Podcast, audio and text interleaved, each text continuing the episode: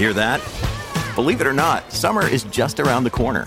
Luckily, Armorall, America's most trusted auto appearance brand, has what your car needs to get that perfect summer shine. Plus, now through May 31st, we'll give you $5 for every 20 you spend on Armorall products. That means car wash pods, protectant, tire shine, you name it. Find out how to get your $5 rebate at armorall.com. Armorall, less work, more clean. Terms apply. With threats to our nation waiting around every corner, adaptability is more important than ever. When conditions change without notice, quick strategic thinking is crucial. And with obstacles consistently impending, determination is essential in overcoming them. It's this willingness, decisiveness, and resilience that sets Marines apart. With our fighting spirit, we don't just fight battles, we win them. Marines are the constant our nation counts on to fight the unknown. And through adaptable problem solving, we do just that. Learn more at marines.com. When you need mealtime inspiration, it's worth shopping Kroger, where you'll find over 30,000 mouthwatering choices that excite your inner foodie. And no matter what tasty choice you make, you'll enjoy our everyday low prices, plus extra ways to save, like digital coupons worth over $600 each week. You can also save up to $1 off per gallon at the pump with fuel points. More savings and more inspiring flavors make shopping Kroger worth it every time. Kroger, fresh for everyone. Fuel restrictions apply.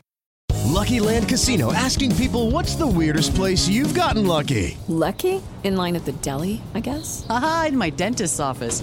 More than once, actually. Do I have to say? Yes, you do. In the car before my kids' PTA meeting. Really? Yes. Excuse me, what's the weirdest place you've gotten lucky? I never win and tell. Well, there you have it. You can get lucky anywhere playing at LuckyLandSlots.com. Play for free right now. Are you feeling lucky? No purchase necessary. Void where prohibited by law. 18 plus. Terms and conditions apply. See website for details. From Autosport.com and Autosport Magazine, I'm your host Ariana Bravo, and this is the Autosport Podcast. It is summer break in the 2021 Formula One season. We have completed 11 rounds of the proposed 23 race calendar, and what a season it has been so far. We have a thrilling title fight on our hands between two titans of the sport in Lewis Hamilton and Max Verstappen, while the battle throughout the field is one of the closest we have seen in recent times. There has been no shortage of drama and excitement, and the end of the first half of the season, of course, finished with a bang when Esteban Ocon claimed his first ever Formula One victory at the Hungarian Grand Prix. Now that we are at the halfway point, we thought it would be a good time to take a step back and reflect on all of the action and performances so far. And joining me to do so is Alex Kalinauckas, Autosports Grand Prix editor, and Stuart Codling, executive editor of GP Racing. Both of you, how are you doing? Summer break is finally here, very much needed, I'm sure, for each of you. Alex, how are you feeling as we head into the summer break? Yeah, very pleased it's arrived. To be honest, Ariana, it was. Uh, it's been quite an intense first half of the year, but that's actually wrong, isn't it? Because we're not even halfway through. Halfway through is about about halfway through uh, FP two or FP three at the Spa weekend. Pedantry of the schedule. Oh, you're a fan of pedantry, Codders. We know this.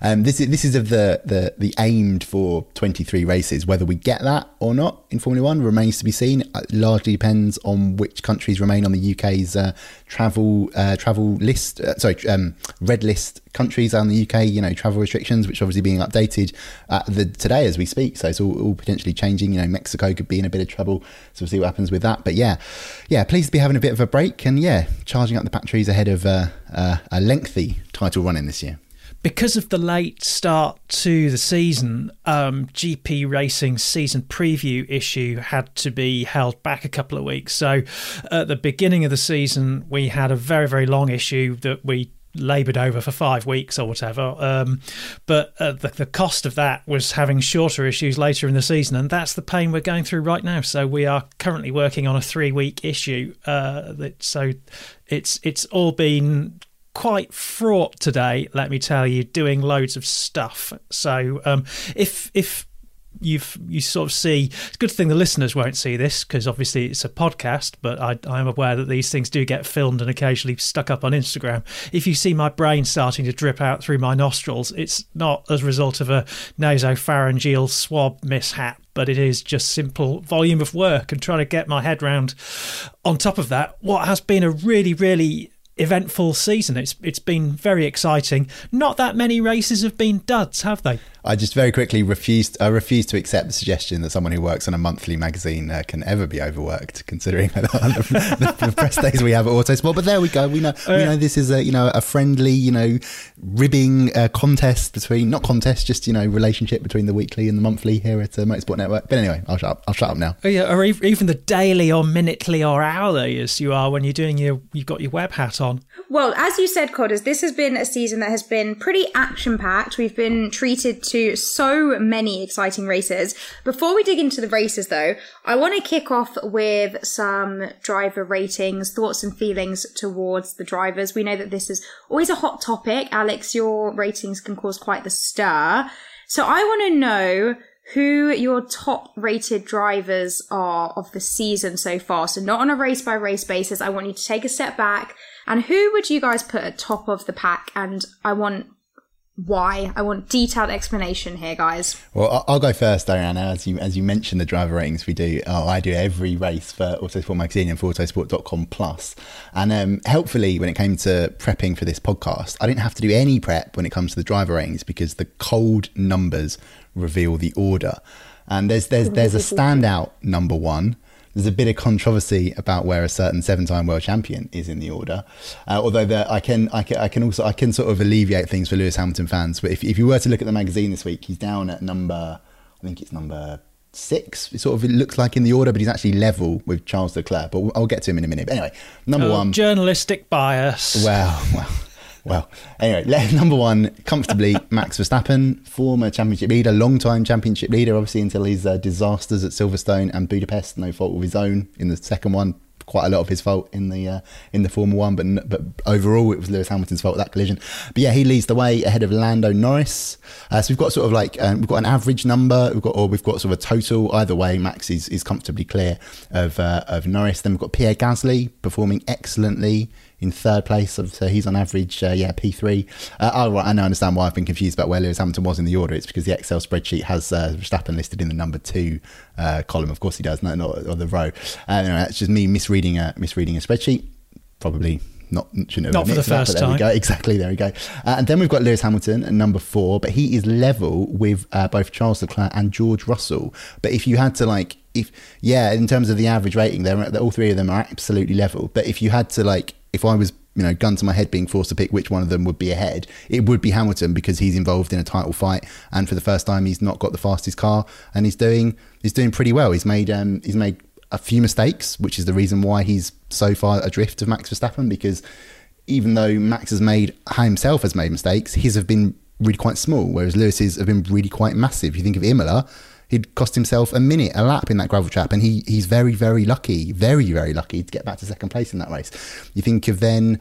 Um, yeah, the Monaco weekend, well off the pace of Valtteri Bottas, that hurt his score because you know it, it just it's how you compare to your teammate gets uh, gets factored in, and and yeah, and then obviously Baku, tiny error, for this time for Hamilton in terms of pressing that button, but what big consequences it had. And also, I was a little bit unimpressed by how he sort of gave up racing the Haas drivers at the end. But you know that that didn't really affect his score too much. But yeah, that's that's the those are the top guys. Do you want to hear who's at the bottom?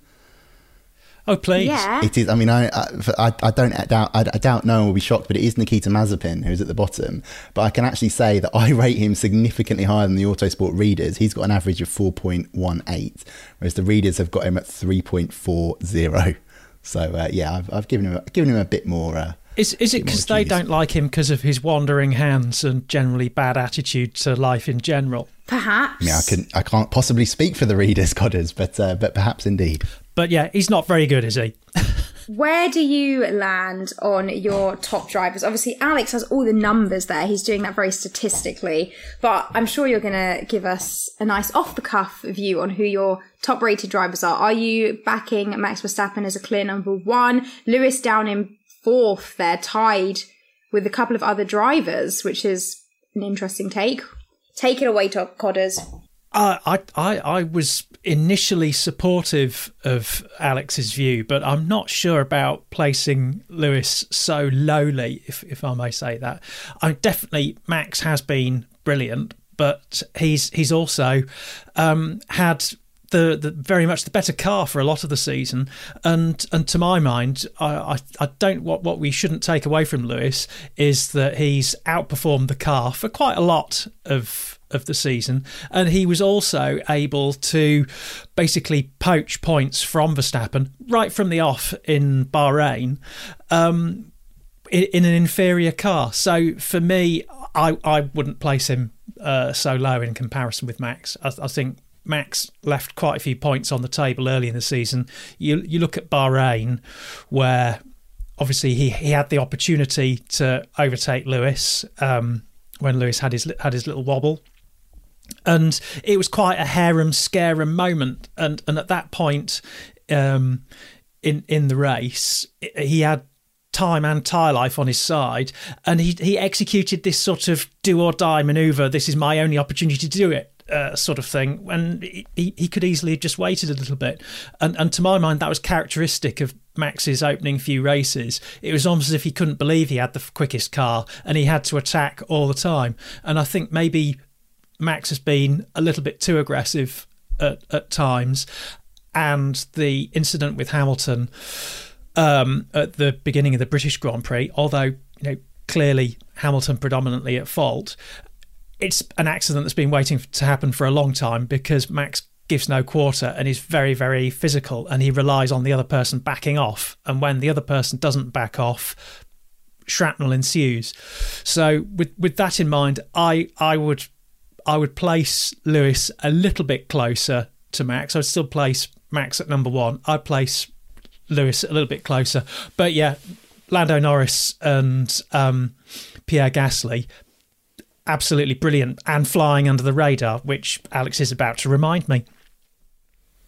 Well, I was going to say, Codders, would you place Lewis Hamilton ahead of Lando Norris? I think, like, because th- there is an element of, with, when it comes to the averages and the driver ratings, this is just an adding up of how they're rated on individual events. Like, it's they're all subjective. They all r- write to the same sort of scoring system, which is always in itself fundamentally flawed because of the way you know people can have different interpretations of different things but in terms of like how we'd rank these drivers at the end of the year in a top 10 or the top 50 which i'm always thinking about in autosports top 50 hamilton would definitely be ahead of gasly because he's in like i said earlier in that title fight but i don't think he at the moment would beat Lando Norris in a top in my top ten of the F1 drivers. But what I'm interested to hear: Would you have him ahead of Norris in terms of number two behind Verstappen, or or, or those two Verstappen and Lewis clear of the pack? I think we're. I was about to say we're comparing apples and oranges. Obviously, we're not. We're comparing Formula One drivers who are very good at their job. Um, I, I, I think it's very tricky to compare Lewis and and Lando unless um, you you had them in the in the same car. All, all we can say about Lando is that he appears to be outperforming his car at times, particularly in qualifying, and uh, outperforming a highly regarded teammate in the form of Daniel Ricciardo. So clearly very impressive. I, am not sure impressive enough for me to rate him above the guy who's presently leading the world championship, but certainly you know, when you consider that people still sometimes mistakenly say, "Oh, you know, Lando he doesn't qualify brilliantly," which is absolute rubbish. He qualifies brilliantly. You know, he nearly nearly had that car on pole position, um, and you know, brilliant qualifying in Emilia Romagna as well. Uh, sadly, he lost that to being a half a cent, half, you know, three tenths of a centimeter over the white line or whatever. But yeah, at other places, Monaco, brilliant, um, and he even he couldn't understand where he found that pace in Monaco. And time and again, Daniel Ricciardo um, hasn't been able to replicate the, the Lando's pace and has said, you know, I, I don't even know how he does it. it it's a little bit reminds me of um, Niki Lauda and Alain Prost at McLaren, where Niki would occasionally just look at the the, the qualifying screens and go, I, just how does he do that? Um, at the same time, Lando has occasionally kind of he can be a little bit reticent in the opening lap and go a little bit backwards. Obviously, not last time out. It was he had a brilliant start in Hungary and then had some goober drive into the back of him. But no doubt we'll pick this up later. Certainly, Valtteri Bottas doesn't feature very highly in my list. Where does he feature, Codders? So far back, you need a telescope to see him. And and Alex is going to correct me on something. He's holding his hand up. And then, uh, not, not going to correct you on something. I just wanted to jump in and say I know exactly where Valtteri Bottas ranks in, in my average ratings and with the readers ranking because we are we are in agreement that he is in uh, he is in he is in uh, uh, seventeenth seventeenth seventeenth place. Mm, yeah. Seventeenth. For me, he's only above Raikkonen. For me, he's only above Raikkonen, Latifi, and Mazepin, as I said. But for the readers, he's only above Tsunoda, Latifi and Mazepin again. But I, I think that's a bit harsh on Tsunoda. But anyway, yeah, he's he's really not having a good year. It, it's tricky to grade these people with in, in, in a numerical ranking, but it's fair to say that he's not had a great year. And if I were to step into the shoes of the absent Patrick Head, I would get on his team radio and not say, Valtteri, it's James, or even Valtteri, it's Codders. I would say, whatever it is that you do, do it better. If we were to do a ranking at the end of the year, he would be bumped up because of the nature in terms of the. It's again, it's like it's how can you compare all the drivers without having them in the same car? You can't, so you have to introduce the different criteria. But just in terms of pure numbers, that's how far down he's ranked by both me and the readers. That's very interesting because my next question was going to be who is the driver or drivers that you feel have underperformed the most this year? I wasn't expecting you to say that Bottas would be ranked 17th in your ratings. Would you stick by the numbers there, Alex? Would you have put him as your driver that was underperforming the most, regardless of those stats? Or do you think that actually, in hindsight, you would have maybe bumped him up and picked someone else? Pro- I probably wouldn't pick him in terms of the driver who's underperforming the most because I think that's definitely Kimi Raikkonen. Like I think he's just not he's not quick. He's got involved in some really really needless incidents. Yeah, okay, Bottas has as well, but I think Bottas is going up against the best driver ever, you know, in, in, in a lot of ways, Lewis Hamilton, and, and isn't exactly showing awfully against him in, in specific situations. Yeah. He's at least he's at least very, very, very fast. I mean, the guy's been on pole position this year, whereas Raikkonen consistently underwhelms in qualifying. There was that awful shunt in Portugal where he ran into the back of Giovinazzi because he was concentrating on changing an engine setting. The crash at the end of the of the uh, one the race in Austria, which I, I um, actually off the top of my head I can't remember if it was the Styrian Grand Prix or the Austrian Grand Prix. I think it was the Styrian one driving into Sebastian Vettel. I had a chat with a, a press room colleague at Silverstone about uh, someone else who does driver ratings, and he said he got involved in a in a Twitter exchange with a with a with a reader who was like, "Well, what about?" the other 78 uh, the other uh, 68 laps of his race it was like yeah well what about them you can't don't just end the race there because he, he crashed into Sebastian Vettel you've got to take that all into that's account that's top whataboutery isn't it Exactly, exactly. So you know, he's a bit too much. You know, you're defending someone a bit too far there. But yeah, I think for me, Raikkonen has been the real disappointment of the season, and there are gathering rumours, gathering speculation that he, it will be Bottas who replaces him at Alfa Romeo. We understand the team isn't particularly happy with Raikkonen's performance, and it just feels like his his early on excellent Formula One career, his elongated Formula One career is sort of just stumbling a little bit towards its conclusion. Yeah, inglorious is how I would describe it. It's actually quite difficult. I mean, obviously, you know, when his legion of fans listen to this podcast and have finished leaving one star reviews uh, for it, uh, I'm sure any number of them could tell me about his outstanding other laps where he didn't hit people and where he managed to keep his car on track. Uh, and uh, I mean, to, to, to, my mind, I, I, know, I was being a little bit sarcastic when obviously, Ariana, you weren't weren't able to host the Saturday podcast in Silverstone because you were like Patrick McGoohan trapped in the bubble.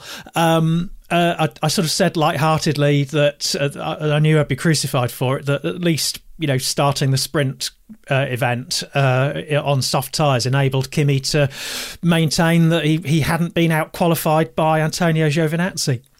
So you would also pick Kimi as your driver who has underperformed the most in the season so far. Yeah, I mean, when you when you look at other drivers, anyone else up for competition? No, because you look at Nikita Mazepin, and he he hasn't underperformed because he's done exactly what you expected him to be, which was to be not very good.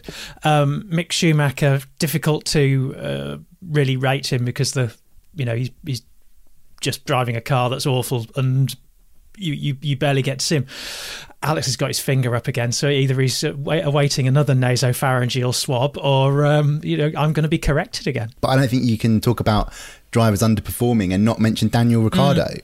Like, Yes. I, I, don't think anybody's particularly very happy about this. You know, he's he's a very popular figure and he's a very excellent driver, but he's he's not he's nowhere near Lando Norris's level, and you know there is a, that, that, that, sort of excuse of oh we only had a day and a half of testing and it, new teams and the, and the rules and things like that. You know drivers who stayed put have got the advantage because the car carryover rules. That that only works for a certain amount of time. Look at Carlos Sainz Jr., who arguably has been the the star, one of the star performers of the seasons because of how well he's rating against Charles Leclerc, who has again been brilliant. That's that sort of excuse is gone for Ricciardo, and he's just he's just struggling on that little bit when it comes to turning and braking. And, you know, it's not again, like I say, because he's so good and we know he's so good, he hasn't exactly forgotten how to drive or be fast. It's kind of painful to watch Ricciardo. There's that video of him getting out of his car at Hungary. I think he was particularly upset because he was looking at second place and potentially the win that Ocon got until Lance Stroll assaulted Leclerc and knocked him into in, knocked him into Ricciardo. So yeah, I think if you, if, if there was another driver to highlight in terms of underperforming, probably Ricciardo as well. He hasn't been able to actually grasp and get hold of the reasons for that and to address it. Like both both drivers have said or have, have acknowledged that the car is maybe a little bit tricky to drive. It, it, requires a bit of work to extract the performance from it. But Lando's been able to make the necessary adaptations to his style to work with the car to extract that performance. Uh, Daniel just hasn't been able to adapt. So maybe he's older and less flexible. Um, I, I, I, don't know, but yeah, it is a shame. And like Alex says, that that that video of him just with his head in his hands, after, disconsolate after the Hungarian Grand Prix, kind of sums up his year so far. It does sum up his year so far, and as you said, Alex, I think everyone is feeling a bit gutted about it because it's it's difficult when you know a driver has so much potential, but they're just not able to extract it. But looking ahead to the rest of the season, do you think that we will see any improvements from him? Do you think that this is something that he can go away, have a think about over the summer break, really try to work out where he's going wrong? Or do you think the fact that it's just him not agreeing with the car means it's just something he's probably not going to get on top of and we're going to have to be gutted for the remainder of the season too? Yeah, I mean, always wary of making these, of making such predictions. But yeah, probably, probably the latter. Probably it is a case of if it's not calm at the moment, how will three weeks off help that? Do you know what I mean? Like he, he, in terms of he can't he can't be in the simulator every day at the McLaren factory because they're shut down for two weeks. But what what I will say is that a point that Ricciardo returns to again and again and again, just the more seat time he has, the better he will be. So there, there's definitely the potential for him to do better. Maybe we're thinking that Norris can just do something with this uh, McLaren package that Ricciardo can't then probably he's got to look ahead to next year. It's going to be very, very different regulations. It's going to require, you know, different ways of getting the speed out of the car. That's probably his best bet. He's got a three year contract at McLaren. He's got his deserved reputation of being one of Formula One's best drivers. So I think maybe, you know, there'll come a point in the year where it's it's got to be all focused on that. But yeah, don't expect a stunning turnaround, but equally, there is still the potential for him to get better simply as he drives the car more. And I want to move on to the rookies now of the season, and I want to know how they've stacked up against each other in your drivers' ratings, Alex. Of course, we have three rookies Tsunoda, Schumacher, and Mazepin. We know that Schumacher and Mazepin, especially, don't have that much hope in the car that they're driving. Okay, so, you know, we have to bear that in mind. They're in a car that is pretty weak in comparison to the other cars they're up against. But how have they all stacked up against each other in your drivers' ratings, yourself and the fans? So in terms of um, the three of them, Schumacher leads the way ahead of Tsunoda. Whenever you said Mazepin is at the bottom of the list, so of course he's at the bottom of the list for this one as well. But with with this again, it's sort of the difficulty with the way our system works in the driver ratings is that you've got to compare how teammates do against each other. So, like for instance, Sergio Sergio Perez is quite far down this list because he regularly hasn't been able to get where Max Verstappen is able to take that car. So we know what the car can do. And if Perez can't do it as well, or isn't just behind that, then he has to, he suffers in the ranking accordingly. It's the same with Valtteri Bottas. That contributes to why he's so far down the order. So the, the Haas drivers, as Codders has said, is very difficult to rate and rank because we know the car is so terrible. And it's just, it's, you know, it's a case of just judging them on different things. What have they done right in terms of specific qualifying sessions or the race or just even, you know, the gaps over, over each other? Like there was, there were times early on in the season where Mick Schumacher was absolutely a country miles ahead of Nikita Mazepin, who was then getting involved in incidents, you know, holding people up under blue flags, things like that. Um, but the really interesting one for me is Yuki Tsunoda because he's actually, I'll just tell you the, the reader ratings first in terms of, um, I think it's pretty, it is the same order. It's Schumacher, yeah, then Tsunoda, and then obviously Mazepin. So yeah, it's, um, it's Schumacher is elevated ever so slightly higher in the reader rating. He's got, they've got him at 14th, and I've got him at 15th, I think. Anyway, Tsunoda's a really interesting one because obviously he arrived to such amazing fanfare because of that duel with Lewis Hamilton on the, the C5 tyres right at the end of winter testing and looked brilliant in, in, in, you know, in qualifying in Q1 in Bahrain and then gets knocked out in Q2 and it all goes wrong and then there's the crash at Imola and various gets keeps getting involved in incidents. You know, things go wrong to the point where the team instruct him to move where he's living, move countries and come to Italy so they can really keep an eye on him and help him develop. Um, so he's really interesting one because he has shown some spectacular things and he's also shown some very very average things but Tsunoda at least has got momentum behind him you know he just needs he just needs to keep that consistency keep those clean weekends which he he he sort of Hungary sort of summed it up really he crashes in FP1 and that has a knock on effect throughout the rest of the weekend but he still makes it into the points and he still was running very, very well, very, very strongly, apart from some bizarre solo spin at the end. But again, in terms of these rankings, he also suffers from the fact that Gasly is being excellent again and showing where that car can reach. Yeah, and he has a tendency to blow hot and cold through the season, doesn't he? So you had in, in, in Bahrain the sort of the ups and downs, shunts, but then actually a fairly tidy race you got to say. A really nice last lap pass on Lance Stroll, and then the. And he passed yeah, Alonso. Uh, and, and, a couple of weeks later, just a total head fart at Imola. As a team boss, you, you don't really want to be employing a driver like that who's brilliant one week or, or brilliant in one session, lousy in another, um, occasionally gets a good result, but then at other weekends just makes a complete mess of it. And as Alex says, the, the, the, fact that he's been ordered to relocate his chattels nearer to the factory suggests that there's a deeper seated problem. And at the moment, you know, he has Dr. Marko on his side. Dr. Marko is a fan.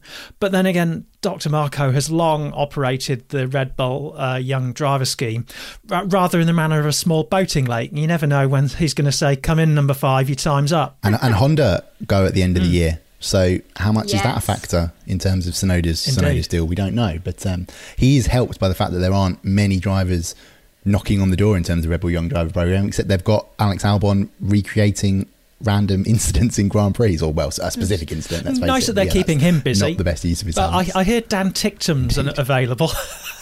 Already rejected from that young drive scheme. That tees us up quite nicely for what I want to move on to next. And of course, that is the title battle that we have on our hands between Lewis and Max. Just mentioned the recreation of the incident in Silverstone. Still very bizarre to think about that that was recreated, but it happened. Let's talk a little bit more about this title battle because it is really, really thrilling, as I said in the intro. It is gripping each race. There is drama. Of course, it exploded at Silverstone after that incident war of words came thick and fast, um, primarily from the Red Bull side. What are you guys feeling about this title battle so far? Because we've seen it now swing going into the summer break. The Mercedes team said that they wanted to be leading both championships before they went into the summer break. Not everyone was, you know, completely convinced that they'd be able to achieve that. But lo and behold, they are. But we've still got a long season ahead of us. As you said at the start, Alex, we aren't actually technically halfway through yet. So everything can change once again. Max has been on absolutely incredible form from the get go. What are your thoughts and feelings towards the title fight that we have on our hands? Codders, I'm going to come to you first this time. Yeah, of course, you know, we, we may actually be three quarters of the way through the season. It depends on how the COVID situation and, yeah. and the great game of Mornington Crescent, which is uh, our, our government's uh, decisions on uh, who goes on the amber list and who goes on the red list. I got that reference. Oh, marvellous. For once, it's a win. Rare. I had a clue for once. Anyway, sorry. Oh, very good. Very, that, that, that's that's a brilliant pun. Fabulous. I don't think we could have expected it to be so delicately poised. Obviously, what happened at Silverstone and um, and and in Hungary in terms of the opening lap shuntation has played into Mercedes' hands, and obviously, you know, I can I can hear tinfoil hats crinkling as I speak when I mention that. But you know, th- they were accidents. The, the the fact is that the Red Bull is still marginally the quicker car. It's clear that Mercedes, um, in its final update to, to that car that was applied at Silverstone, has found something. Obviously, they're, they're going to learn more about the car. They're going to be able to exploit it and maximize its performance using their trackside team uh, over the f- balance of the year. But that's pretty much it. There's there's no more development coming, so they are stuck with what they've got. It's clear that Lewis kind of wanted more. He's he's talked about wanting to find performance in the car, and he's looked quite rattled. He's looked he's looked more rattled than he's been at any time since he was facing off against Nico Rosberg uh, for the what the 2016 World Championship. So that in itself is pretty excited because uh, exciting rather because when when Lewis is when his when his back's against the wall all bets are off. He can be brilliant at times. He can go into meltdown. So that breaking of his equilibrium is is, is part of the tapestry of what's making this a great uh, championship battle. Uh, another thing is when when Bottas and Perez get their acts together and and they're actually there, it prevents kind of one team or the other checkmating them on strategy and it really it puts the onus on on Hamilton and Verstappen to be their brilliant best on track rather than using strategy to overtake one another and you saw we've we've seen several races this year Spain and France off the top of my head where um, the the teams have been able to sort of pull a fast one on strategy because either Bottas or Perez aren't where they should have been. Alex, what are your thoughts and feelings towards the battle? Of course, we've had some key moments in the season, as Codders has touched on as well, where things have swung or things have affected the championship standings in ways that probably wouldn't have happened had they panned out in a more natural order. We had Baku, we had Silverstone. What What's your view on it? First of all, it's fantastic. It's absolutely engaging. It's gripping. It is. There's no getting away from it. It's a title battle for the ages, assuming it keeps going. Because you could say that 2018 was was a pretty exciting battle between Vettel and Hamilton until Vettel sort of you know let it all go in the gravel in Germany, which he still won't admit to or, or, or be admitting to that was the key moment. But assuming this goes to the end of the year which we have no, you know, indication that it won't. Although, as as Codders points out, you know that that update that came to the Mercedes was going to be the last one. So for them, it's going to be about fine tuning that package at all the rounds to come. Whereas you suspect Red Bull will keep developing in any tiny area that they can because they are so so keen to win this title and to break Mercedes run to get that championship with Honda before it leaves. But what I think is particularly nice is that you know we, we saw this in winter testing. We we saw how good the Red Bull was, how bad things went for Mercedes. We could you couldn't quite conclusively say Red Bull was the fastest car but it was definitely in the hunt. It was absolutely in the hunt, and yet you still get people. And this is something I I, I, read, I saw something actually ironically. I think I saw it on Twitter about someone saying out that one of the great sicknesses of our time is like must post itis or something like that. People who who see a news story and instantly have to share their opinion, even though it's usually something ridiculous and pointless, and it ends up being horrible and making someone else feel awful. But basically, when when we when when when we were seeing what we were seeing in testing, and then going, look, guy, look, there is the potential for a proper title fight here. People are like, no, no, Mercedes will walk it. They'll still walk it. They'll still walk it. It's fine. And that's just not come out to be the case. And it's been, it's been great to see just how engaged people are in a really close, really wonderful title fight, and that's been that's been really really good. Um, Ariana, you're right to mention Baku in terms of what happened to to Max Verstappen there. We're right to also highlight Silverstone and Budapest. There isn't there's a school of thought. The reason why I still maintain Max should be ahead of Lewis in any ranking is because he's had 60 points taken away from him in two of those instances for absolutely no fault of his own, at least 60 points, maybe even more. You have to take a few off Lewis's score as well. So he would be, if it weren't for the Baku blowout, uh, uh, taking that in isolation, leading the championship by, by, by at least a chunk. So it's great just to just to think about how intense it is. Obviously, it's boiling over into toxicity at times, and you just need Red Bull need to calm down a little bit on their some of their statements about you know driving, uh, banning Lewis for a little bit of, um, you know, the, the, the, the incident at Copse and things like that. But then there's, you know, obviously other fan camps, you know, everyone's partisan. And as I said, people got to share these opinions because they think that they're, you know, it's just sometimes just, just chill out a little bit, but just don't lose that wonderful excitement about what's a brilliant championship battle. And it's not just the battle between Lewis and Max, of course, it is also a battle between Mercedes and Red Bull, and that is where their teammates come into it. How we've already spoken about Bottas, of course, so we know our thoughts and feelings on Bottas. But what are your views on Perez and the role that he's playing? Of course, he's new to the seat. He's had some really strong performances, but then he's also, in other occasions, just not been where he needs to be.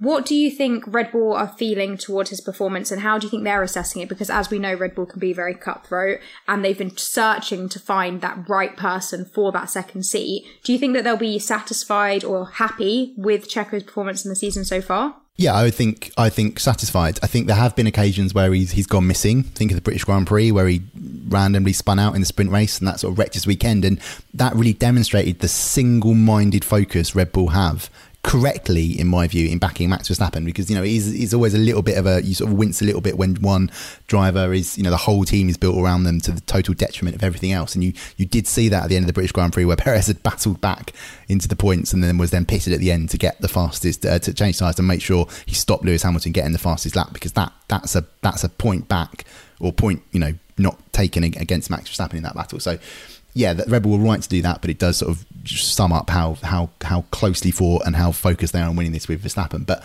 you know, yeah, there have been other races where he was absent. You think of Spain. Uh, Lewis Hamilton won that race, as Cotter said, because Perez was absent from the fight because he was able to.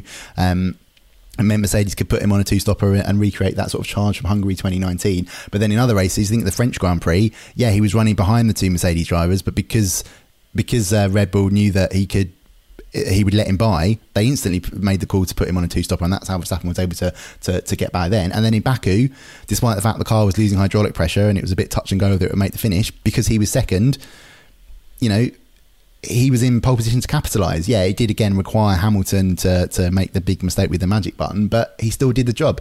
Max is out of the race and he won it. So I think he's done enough, definitely, to say Red Bull can be satisfied. He just needs to be up there more consistently with it when you were saying about how satisfied they would be, you know, my thoughts turned to the, you know, the little array of buttons you get uh, it, when when you leave passport control in the airport, or indeed, you know, if, if you leave the toilet in a in a service station or in or in an airport, you have the little array of buttons. You know, how satisfied were you? There's the scowly face, there's the less scowly face, there's the flat lipped face, there's the slightly smilier uh, than flat lipped face. I don't think um, Christian Horner and Helmut Marko will be decisively slapping the the smilier than smiley face, or even maybe the slightly less smiley than smiley face, but the somewhere between the flat lipped face and the smiley face is the button they'll be pressing. Hmm, very nice uh, descriptive response there, Codders. Thank you for that. Now, as we head into the Formula One summer break, there is one big job opening that we're hating, we're waiting to hear about. Who will race next to Lewis Hamilton in 2022? Will they keep Bottas or will George Russell get the job with Bottas collecting his P45 from Mercedes? Surely he is too good not to be on the grid next year, but there is plenty of competition and there's no shortage of talent coming up. And we want to talk about talent today with today's podcast sponsor, LinkedIn Jobs. LinkedIn Jobs is here to help small business owners find the team members to put their business in pole position. F1 teams might have a team of managers to look after these things, but for a small business, finding and interviewing the right candidates is time you don't have to spend on everything else. LinkedIn Jobs has made it easier to get the candidates worth interviewing faster and is totally free. LinkedIn Jobs can find your next superstar by creating a free post in minutes with 30 million people in the UK. Get the skills and experience you need with a great way to screen candidates so you don't waste any time and arrange the interviews from within LinkedIn Jobs too. LinkedIn Jobs helps you find the candidates worth interviewing faster, and you can post a job for free. Just visit linkedin.com slash autosport. Again, that's linkedin.com slash autosport to post a job for free. Terms and conditions apply. Now, as I said at the start of that, Bottas versus Russell, that second seat at Mercedes. We obviously have to talk about it. They've said that the decision will be made over the summer break. They've said that the Hungary performance won't influence the decision making. We've seen George Russell out in a Mercedes this week. Where are you guys sitting on this? Who do you want to see in the seat and who do you think should get the seat? Because sometimes they can be two different answers. It might not be with you guys, but let's see. Codders, you first. Who do you think should get it and who do you want to get it? Well, George Russell has certainly uh, lodged his application for that position, hasn't he? Yes. And it's very much looking as if Valtteri Bottas is playing a game of spin the P45 and uh, about to lose it. Um, yeah, I, I my, my feeling is that Valtteri has kind of had his time. He's had his opportunities.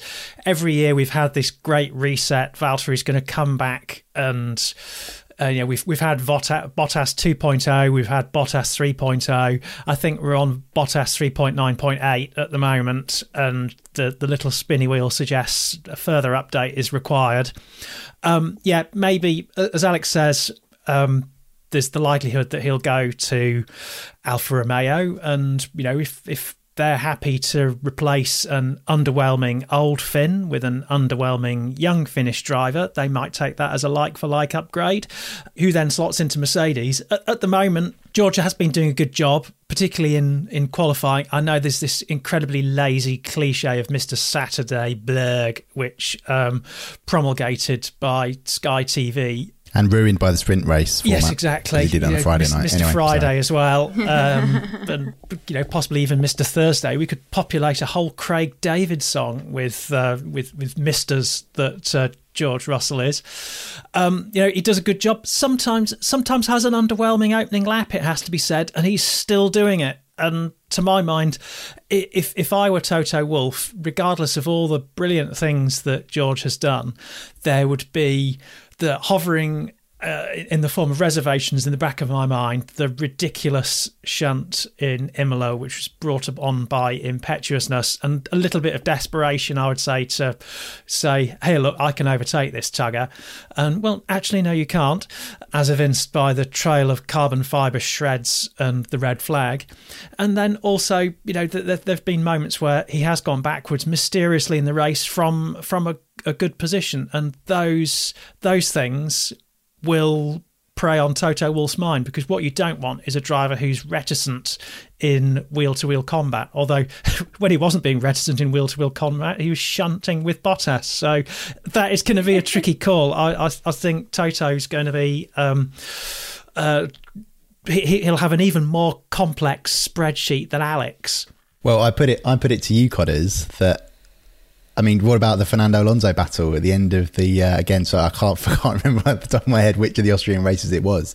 Um, yeah, he was right up against the line of what was acceptable in terms of moving across in the braking zone. But what what an amazing battle we had to nearly claim that tenth place finish. And the problem is, I totally agree with you on the starts. I think he's he's always had that throughout his career. For junior Formula, when I covered him in GP3, it was always a problem. He was a little bit unlucky in Budapest, in that he was more on the outside when Latifi was on the inside in terms of just the sort of the the sea parting in front of the drivers that weren't being taken out by Bottas and Stroll. But again, that little bit of hesitation, and Latifi cements the position ahead, and that and means that come the end of the race, for a number of other factors, including Fernando Alonso slowing down in the pit lane, Latifi is able to finish ahead and get you know more points for Williams, um, and, and a double points finish for Williams first time since 2018. But I think what was really interesting about Russell is that I think he knew he really messed up at. I think it was made very clear to him by probably by Toto Wolff that while the while the crash was one bad thing, what he did in the gravel trap to go up and remonstrate with Bottas and get given the finger back, probably deservedly, just wasn't on. And that's a lot of people, myself included, really I really winced when I saw that. I was like, ah, George, you've gone too far there. I actually thought initially he was going up to see if he was okay. Um, but then no, there was just that massive argument. Um, and you do wonder whether things like when he came on the radio in Hungary and said, compromise my race if you have to to secure the result for Nikki, was that was that actually a coded message to Toto Wolff? Stranger things have happened in, in, in Formula One. Um, but I, I do think having, you know, my general, con- having spoken to George several times since Imola, I, you feel like he knows he's done it. I think he he's either signed already or he knows it's going to go his way. That's his whole demeanour. Speaking to a few people in the paddock, admittedly secondhand sources, there are rumours already flying that he has definitely signed. Could be totally wrong. I, set, I accept that. That could be totally wrong. But my initial feeling is that he has he's going to get the get, get the drive for 2022, uh, and I think he should. I think that yeah, if you talk about bad starts, Valtteri Bottas consistently has bad starts. Even Lewis Hamilton has had bad starts this season. Look at uh, look at Imola, where Max Verstappen goes from third to, to leading out the first corner when Hamilton had been on pole. So yeah, I think it's almost in terms of starting, it's it's a bit of a like for like with Bottas and Russell. But I think that you you just got to take it. And and Wolff as well, he's a he's an entrepreneur. You know, he thinks about that business. That that's what the Mercedes operation at Brackley is. It really is a, a business. You know, a sort of startup. That's the mentality where they're doing it and he's got to future proof it because Lewis Hamilton probably isn't. Well, we know he's not going to be. He can't. No one can be around forever. He won't be in Formula One forever. So he's got to think about the future. And Valtteri Bottas isn't the future of Mercedes. George Russell probably is. Oh, I'm so eagerly awaiting the announcement where we get the confirmation. I would agree that George's demeanour and some of the interviews I've seen, I've seen him unable to keep a straight face when he's being asked about it. Um, yeah, it does seem like it's pretty much a done deal, but we don't know for certain. We wait to see nonetheless. It might go to Alex Albon Uh, based but- on his magnificent historical reenactment work. You never know. Great in the sim. Hey, I, I can do your greatest hits virtually. That would be quite a shock for this season. Yeah, that would be quite the surprise. Um, I want to talk a little bit about the Williams points finish because, of course, that was a really lovely moment this season. That was one of the real feel good stories, as we said in the podcast recently. How did you how did you um, take that race? I mean, the Hungarian race we can touch on it more than just the Williams finish because, of course, it was absolutely unbelievable and dramatic. But the Williams points finish was especially nice moment of the race because I don't think any of us were really expecting that going into the race, were we? No, and Latifi brilliantly seized the moment, didn't he, on, on lap one? Yes. Um, to to get gain track position. I mean, to my mind, Alex obviously will have every single driver's every lap time in his spreadsheet. So I, I, I was wondering, and and I specifically wondered as I have made this observation during the race that kind of about fifth about 15 laps into his stint uh, on on the hard tyres, um, Latifi all of a sudden started going about three seconds a lap slower than Russell, um, inexplicably. And I thought, well, th- this isn't the way to finish um, in the top 10. And, and, I kind of thought he was almost squandering what could have been a, a good position, having done brilliantly early on to lead a DRS train and kind of do a, a Thierry Boutsen uh, at that same circuit in, in 1990. Yeah, it was you're, you're completely right there, Codders. That's why you know they finished just behind each other on the roads because Latifi in the second stint on the, on the harder tyre just just doesn't have can't keep that tyre management pace up that he needs to do. And we know that Russell has made some really, really good progress in that area, particularly this season. Look at the French Grand Prix. We felt like he unlocked something there in that really key skill. And it, if he goes to Mercedes, that's going to make a key difference because we know Lewis Hamilton is the best. We know Bottas isn't particularly good at it in comparison, and that's the, really the difference between them. So um, yeah, that's that, that's what happened to Latifi. I will I also just say I think you know he ran third in the early stages and did run third brilliantly, but if you watch what Fernando Alonso does in the pit lane, that's something Michael Masi needs to answer about uh, when it comes to reconvening at Spa. Alonso just back, holds back, so in the end, um, Sainz is a little bit. Um, it, that Sainz illustrates why Mercedes didn't pit Lewis Hamilton because he's being he's he's had his tyres refitted and then uh, Tsunoda and Latifi come past him, but Ferrari can't release him, so they have to hold him for an extra few seconds. He ends up back in the queue, so that's why Latifi stays ahead because of Alonso sort of holding up sort of the rest of them. That's how Latifi gets ahead of Sainz. Also George Russell is incredibly cheeky, just goes to the front of the queue. He actually asks his engineer, "Can I do this?" and before the, his engineer gets a chance to reply, Russell's like, well, I'm, I'm, I'm just going to do it. He says that afterwards in interviews. Uh, but unfortunately, there is a rule. I, look, I was looking this up earlier because a, a, reader has emailed to ask, you know, oh, it's, it's allowed under the rules. It is in certain circumstances, but definitely not in the pit lane. In the pit entry, pit exit, can kind of do what you like, so, so you don't cross the, the lines. But it's not in terms of that specific in what is regarded okay it's a racing lap not a proper formation lap. But basically there's a rule that says you have to arrive in the order you have to leave in the order with which you arrived. So yeah not a lot george could do in terms of the way the Williams pit box fed the cars out but he should have he should have been lining up behind Fernando Alonso. Williams realised that in the in the instant he was doing it, and then had to tell him uh, on that lap to, to, hand the places back. So that was uh, an exciting start for Williams in terms of the Hungarian Grand Prix. But um, yeah, what a, what a brilliant result for that team.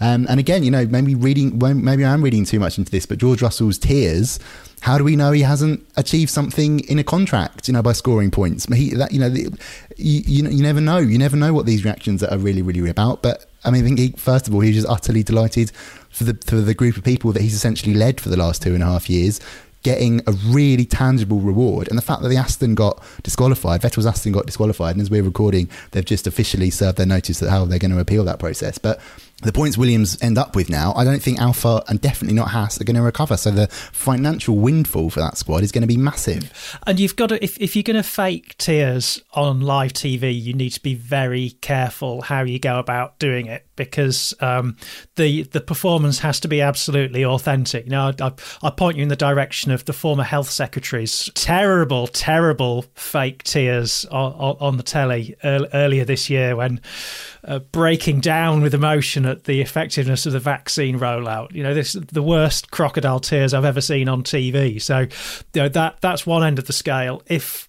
if George was putting it on, well, you know, the Oscar goes too because that did look and feel very, very genuine to me. Just uh, what I meant was, you know, maybe, maybe uh, what my, you know, like I said, this is pure speculation, probably fatuous and ridiculous, and but, but maybe it was like, oh, you've got points. This guarantees you something in your contract, like a Mercedes promotion. Who knows? You know what I mean? It could just be he's ticked a performance element of his contract. That that's all I was referring to, and that relief was what he, what he could have been. But I don't, I definitely don't doubt that he was delighted to the point of um, being tears for for Williams. Yeah, a very emotional moment that we saw there, which was absolutely wonderful. Of course, emotions were running high for Esteban Ocon as well, who got that incredible win. And the three teams that we haven't really touched on are the Alpines, Aston Martins, and Ferrari, which is strange because uh, Ferrari especially have had some really strong performances this season. So let's dig into those a little bit more. We don't have that long left of the pod, but I want to make sure we give coverage to all of the teams. So what are your thoughts and feelings towards those three teams?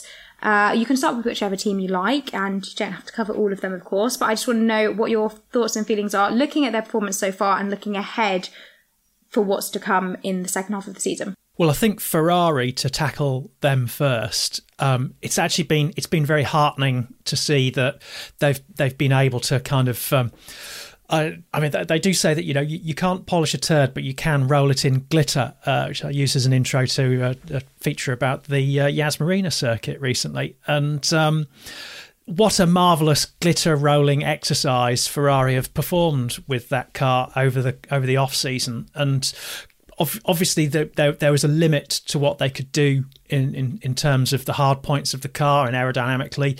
They, they've spent, you know, whatever allowances they've had, they've spent wisely, uh, particularly at the back end to try and improve stability. Uh, and so they, from from a car that was an absolute dog last year, they've they've been able to provide a workable platform for for their drivers. And I, credit also to those drivers. Leclerc has consistently taken that car ahead of where it deserves to be. Uh, I, I, I, don't know if Alex wants to disagree with me. I'd, I'd, say that where Carlos Sainz has been finishing has been more or less where, where you'd expect that car to be more most of the time. Carlos has had his few problems in qualifying, but Le- Leclerc really has been amazing. Um, Aston Martin. Uh, I'd say more or less the, the choice of Vettel's been vindicated. Uh, he's he's he's had some good races. I think Azerbaijan, Hungary in particular, showed um, the, the virtue of his experience. Um, Lance Stroll considerably less impressive, but not uniformly awful. He's he's had his moments. Um, once again, another driver who blows frustratingly um, hot and cold.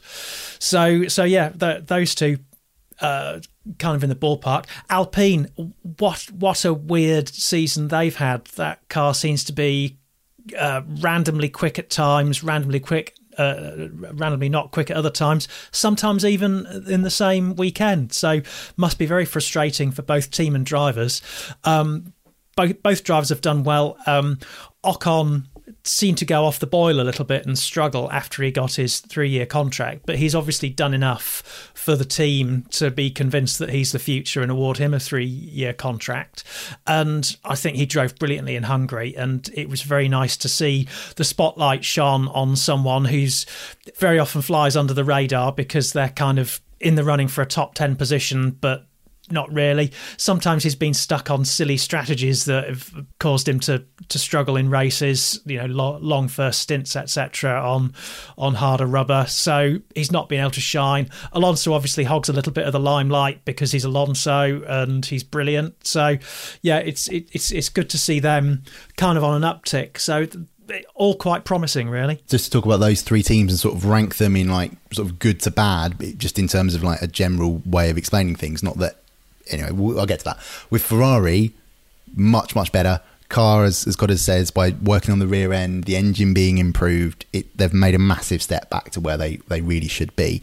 Um, still not perfect. You know, they had that awful French Grand Prix with the with the tyres that they, you know, they, they the drivers were ordered back to Maranello. The team, as Carlos Sainz Jr. explained, you know, spent hours and hours poring over everything, how it could fix this, and, and what resulted in was Leclerc nearly winning the British Grand Prix so brilliantly at Silverstone. But he was sort of, I think, I think you, you could see early on in the season, I think he's motivated by Sainz arriving there. That that to get get fourth on the grid at Bahrain was absolutely incredible. And then a bit like Russell, you know, he always will come back more naturally to where the car's gonna gonna be in the race because they're able to get by at places like like Bahrain in terms of his rivals.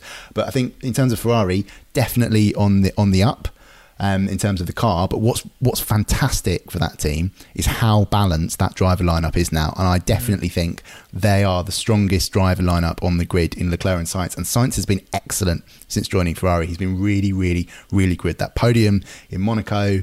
Um, obviously, potentially gets another one, assuming the Aston Martin appeal um, doesn't doesn't doesn't give Vettel back his podium in Hungary.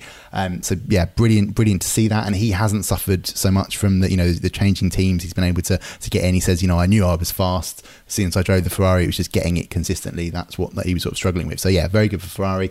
Um, Alpine, as Cotter says, that it has been a weird up and down season. There's definitely question marks about all what's sort of going on with the car, but equally, you know, this is the last year of this regulation. This car doesn't matter so much. It's next year's car that's really, really got to be brilliant if Alonso is going to get that third world title. But again, looking at the drivers, Fernando Alonso, a little bit low key at the start of the year. always the comeback a disaster? And he's like, no, it's far too early to say that. And of course it was.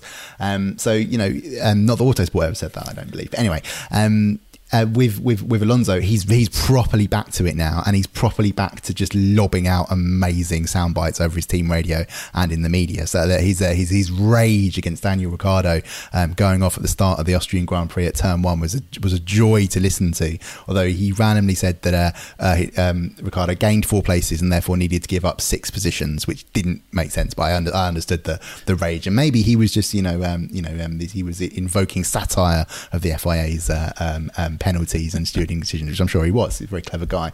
Um, Ocon, as Cotter says, yeah, again, an up and down season almost reflects the car, but was brilliant and was so calm and collected all the way through the Hungarian race. And what an amazing talent he is, and definitely rewarded with a victory. But yeah, Alpine, bit more of a question mark than Ferrari. And then with Aston, definitely in terms of the car, massive step back from last year, but we know why. It's because the floor regulations. That's that's what happened. You know, the the the the, the suggestions that the, the rules went through to, to to, to harm Mercedes had a knock on impact at Aston because it, it copied their design for 2020. That's that, that you know that, that that definitely happened. But in terms of the impact on the low rake cars, it's clear to see. So, but again, equally, it's same with Alpine the car's you know is not going to be in use for next year. It's going to be a whole new design. So the real test of Aston and where it's going to go and its championship ambitions comes next year. Um, you, have covered Stroll very accurately, Codders, in terms of yeah, underwhelming but not always terrible. Vettel was terrible at the start of the season, driving into the back of I think it was Ocon at Bahrain. It was really weird. It was like oh, where's a continuation of his Ferrari struggles? But he's completely reversed that. He's had a wonderful renaissance, which is a, an excellent word to use in in this context. And I think um, yeah, he can be very proud of. Uh, of a few of his drives. But again, just that just that slight mistake in terms of um, being too hot into his pit box at Hungary costs him. Although at least it was a better look for Formula One that he didn't win the race and then get disqualified for a fuel sample not being able to be found. But yeah, so yeah, Aston in terms of overall car, you know, the problem, but we know why. Look forward to next year and seeing what they can do with those uh, those fresh regulations. Yeah, I'm really excited to see how things pan out next year when everything is overhauled. But one thing that we haven't touched on, guys, and I'm conscious of the time, is the sprint race. Of course, Silverstone, we saw our first F1 sprint. And what did you make of it? I didn't speak with either of you that weekend, I don't think, uh, because of course you were actually live at Autosport. And I, as you said, Codders, I was not allowed to come and see you. Um, what did you make of the sprint race, and what do you think it will be like in the next sprints that we have lined up for later in the year? Codders, your take first. Were you a fan or not? I thought it was interesting. As I've written in my back page column in this month's GP Racing, which will be reproduced uh, on Autosport Plus in the next few days, perhaps. I forget the schedule, but it will be it will be up there. I kind of lampooned the fact that it was hailed as an immediate success by the people whose idea it was. To my mind, there was both good and bad. It gave the um, spectators trackside an additional race to watch on Saturday, which was good. But it also made FP2 a bit of a nonsense, which was bad for those same spectators because the cars were just tugging around at uh, on long run pace, three or four seconds off the absolute pace. So not a marvelous spectacle just ahead of lunchtime. And I could see people drifting away um, uh, before the the W Series race um, kicked off, and, and, W Series actually brought a lot of them back, um, which, which was quite heartening to see. And also did it have that much of an effect on the grid?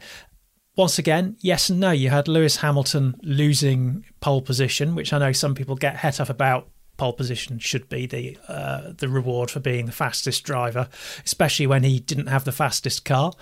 Um, you could easily say that it ended with some people out of uh, uh made made the step forward um, the the people who started on soft tires were able to achieve track position with a mixture of the soft tire grip, but also guile. It was the likes of Alonso, Raikkonen who really played that opening lap of the sprint race brilliantly to move forwards. Apart from that, all it did was reshuffle the grid in race pace order, so not a good thing. So I, I would say that more data is required before we can declare it a success. Yeah, I'd, I'd, agree with that, Codders. I, w- I will say that I think um, the Sil- the Grand Prix at Silverstone, the, the clash between Hamilton and Verstappen doesn't happen if there, if there's no sprint race because it was Hamilton getting a bad start that meant Verstappen ends up ahead, and that's you know it contributed. It, we, we we said on the live podcast we have to give a full assessment after the Grand Prix to see whether it's been a success. And yeah, I think you're right. You can't say it's a, a, a total success, but it did it did provide something interesting because of the way that the circumstances worked out. But then where does it end? You know what I mean? It's the, it's the, that, that things only happen because it was a race, and you know that could have, interesting things could have happened in the Grand Prix anyway. Um, I, am still, I, I, you know, I'm one of those people, as I've said on, on, on the podcast before, that it's ridiculous that Lewis Hamilton doesn't have pole position in the record books for Silverstone, and he he, he almost sort of alluded to that himself. You know, in in in, in at, at the Hungaroring when he's interviewed, he was like did I not get pole for the last race? No, technically you didn't because of some ridiculous FIA decision that means the sprint race winner gets pole. Um, so yeah, that, that, that, that, still irks me. Um, I also don't think championship points this season should be applied for it. So you know they're experimental races at only three events. Um, but yeah, it, it worked it's too easy. It's too early to say that it would. It's the, the, the thing that F1 definitely needs at all times to be. It's you know the savior of all things.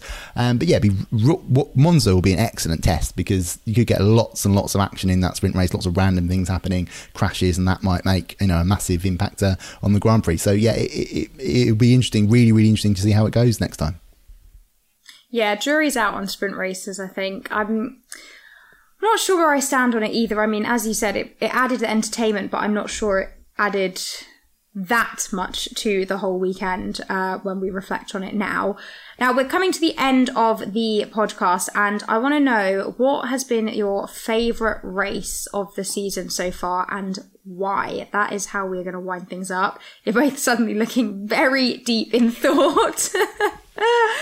I don't know who wants to go first. I don't know whose brain just worked quicker there, but. I got to say the British Grand Prix. Um, it was amazing being there, um, seeing all the fans back. It was it, it was it was it was tremendously atmospheric um, and good that Formula One proved that it could do that with its bubble system, you know, being maintained despite everybody being around. So hopefully that will be good for for further races in the future. But I just think the drama, the absolute, the theatre in the cliche as it would go of the two titles rivals colliding was was absolutely incredible. Um, and and it and it, it turned out a good race. I think Charles Leclerc really deserved to win that race, but equally you got to see Lewis Hamilton being the best Lewis Hamilton he can be in terms of that that charging drive. So yeah, for me, got to be the British Grand Prix am I just falling victim to peak end effect? Because actually, quite a lot of the British Grand Prix was a, a tyre management slog. But obviously, we had the drama at the beginning. We had the marvelous atmosphere because the crowd was there, uh, and also the drama peaked at the end because of, of Lewis Hamilton chasing down and finally passing Charles Leclerc just with, you know with a couple of laps to go. So that that as far as Formula One is concerned, that is the perfect race because it delivers peak end effect. People go away from it thinking that was an absolute thriller. Whereas actually, um, it probably wasn't the most thrilling Grand Prix taken as a whole of the race. But in terms of how you look at it in posterity, it certainly was very exciting just because of that slam bang conclusion.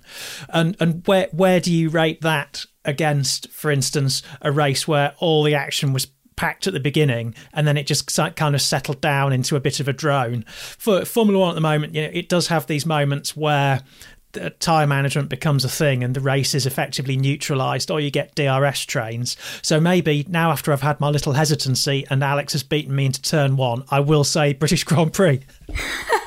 Although Hungary was fantastic okay. as well. I mean, it, it, was one of those races where you didn't actually see that much of the leader, which was disappointing because Esteban Ocon did such a fantastic job, and and it was it was so very close.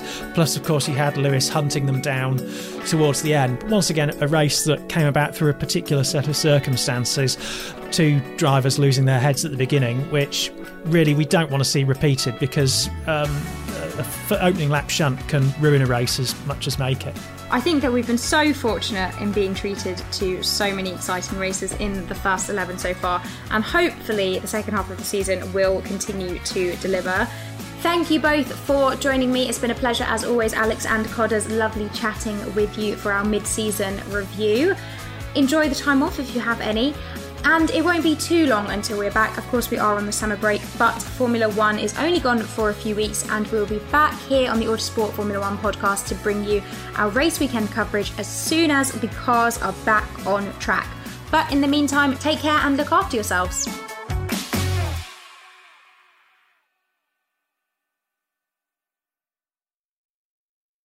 Mary redeemed a $50,000 cash prize playing Chumba Casino this year. I was only playing for fun, so winning this was a dream come true. Chumba Casino is America's number one social casino experience. It's serious fun. With over 80 casino style games to choose from, you too could win life changing amounts of cash. Be like Mary. Log on to chumbacasino.com and give them a whirl. That's chumbacasino.com. No purchase necessary, void, or prohibited by law. 18 plus. Terms and conditions apply. See website for details. The voice in the preceding commercial was not the actual voice of a winner. The world is waiting, waiting for new thinking, for bold ideas that embrace a globally connected community, working together to create a better future for all. And that future, it can be found here at UC Riverside. Bold hearts, brilliant minds.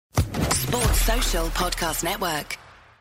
Step into the world of power, loyalty, and luck. I'm gonna make him an offer he can't refuse. With family, cannolis, and spins mean everything. Now, you wanna get mixed up in the family business. Introducing The Godfather at ChumbaCasino.com. Test your luck in the shadowy world of The Godfather slot. Someday, I will call upon you to do a service for me. Play The Godfather, now at ChumbaCasino.com. Welcome to the family. No purchase necessary. VGW Group. Void where prohibited by law. 18 plus. Terms and conditions apply.